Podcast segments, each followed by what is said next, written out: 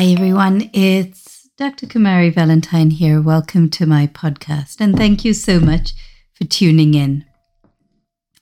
Um, before I forget, um, if you are listening to this when it is released, I have a mini online workshop on Monday, the 21st of November, and we're going to be talking about stress relating to Christmas, family dynamics, as well as the dynamics associated with managing other people. That uh, workshop will be both live as well as a recording released, and at a later date there'll be a there'll be an online course if people are interested. So please sign up if you're interested. You'll find that link on my Facebook page, which is Dr. Kumari NZ, and also my website. I hope.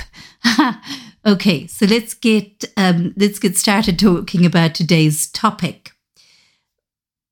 Does saying no make you feel guilty, overwhelmed, or negative in some way? Have you ever found yourself in a situation where you really didn't want to do something, but you said yes anyway? Maybe a friend asked you to go to a party or to do something, and you really didn't want to do it. You didn't want to go, but you felt like you had no choice. You felt like you couldn't say no.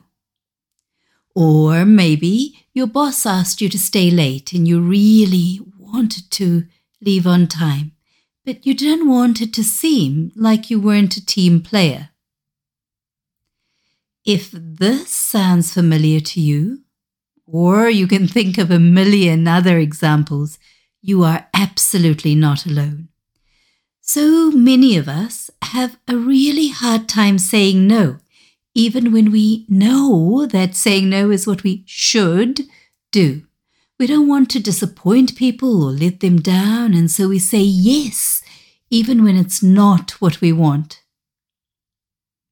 But saying yes all the time can be exhausting and can lead to resentment and a whole host of other emotions. For the people that I see, the problem also with saying yes or not being able to say no is that there is a repeat of emotional experiences that that are like the ones that they've had growing up so, saying no is an important skill to learn. And it's also important to be able to leave the guilt or negative feelings behind. Now, I also want to say that you might already have tried to be assertive, right? And that might have gone badly. Or people might have, in a well meaning fashion, told you to just be assertive but unfortunately, there's no just about it. Let's look at what might be behind the difficulties saying no. The emotions and thoughts that accompany even thinking about saying no give us important clues. We might worry about disappointing others or seeming uncooperative or unhelpful. We might think that we don't have the right to say no, or that it's not our place, or that others will get angry with us, or that it's not safe. We may feel guilty or selfish if we put our own needs first.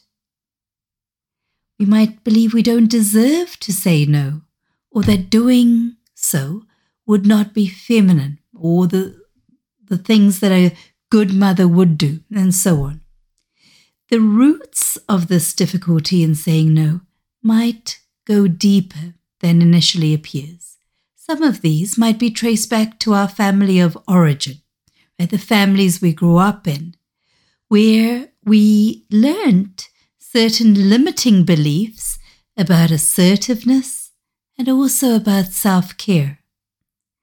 If our parents or caregivers were always saying yes, they were modeling a certain way of behavior. And we may have learned and then internalized the belief that we should always be available to others. Right? we should always try to help others, that helping others is the right thing to do, and that it's selfish or bad to put our own needs first. If our parents were demanding, we may have learned to associate saying no with conflict and with power struggles. Adverse childhood experiences can also make it difficult to say no, as saying no might have led to feelings of worthlessness and over time a lack of self esteem. So there might have been a large range of experiences, both big experiences and small experiences, when saying no was not respected welcomed. So, one important thing to know is that we always have the right to say no. We can start this practice of self care by setting small boundaries and learning the skill of assertiveness. So, guilt doesn't disappear on its own. In order to be assertive in saying no, we have to hold or practice certain beliefs. And one of these beliefs is that we have the right to say no, and also another that we are allowed to take care of ourselves. So, challenging the beliefs underneath that and knowing where those beliefs come from is really important. Over time, challenging these ideas and holding these new ideas becomes easier, and it helps us to build healthier relationships that are based on mutual respect and the allowing of saying no with ease. So, the ability to say no is an essential part of us looking after ourselves. Learning to set boundaries is a crucial step in taking care of ourselves and in also maintaining healthy relationships. So, thinking about this, I've put together some journaling prompts that might be of interest or perhaps helpful to you. You might take your time over these. And as always, feel free to discuss these with somebody you trust. So here are my questions. Is it safe or has it been safe for you to say no in the past?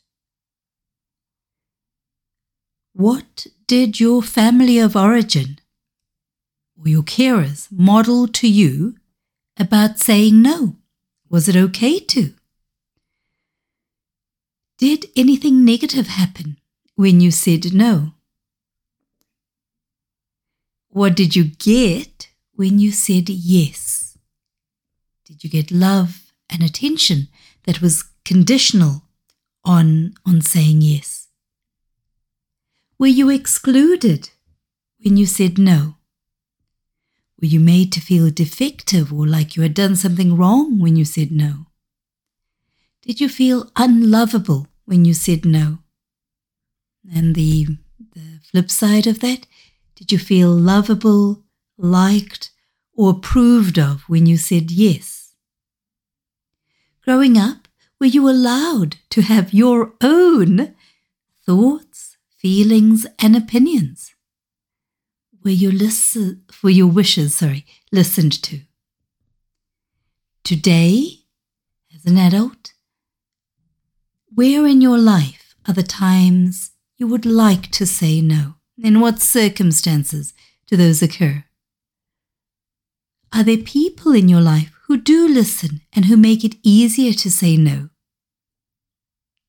What makes it easier for you to say no, and what makes it harder? So I, I hope that those journaling prompts were useful. I have a podcast that is about journaling more effectively and journaling with the aim of aiding reflection rather than rumination, which is that overthinking, over analyzing that takes us into some negative spaces. So please check that out for some helpful hints. I would really love to hear from you if anything resonates for you or if there's something you'd like me to expand on, or a topic that you'd like me here um, talking to. Thank you very much for joining me and um, talk soon.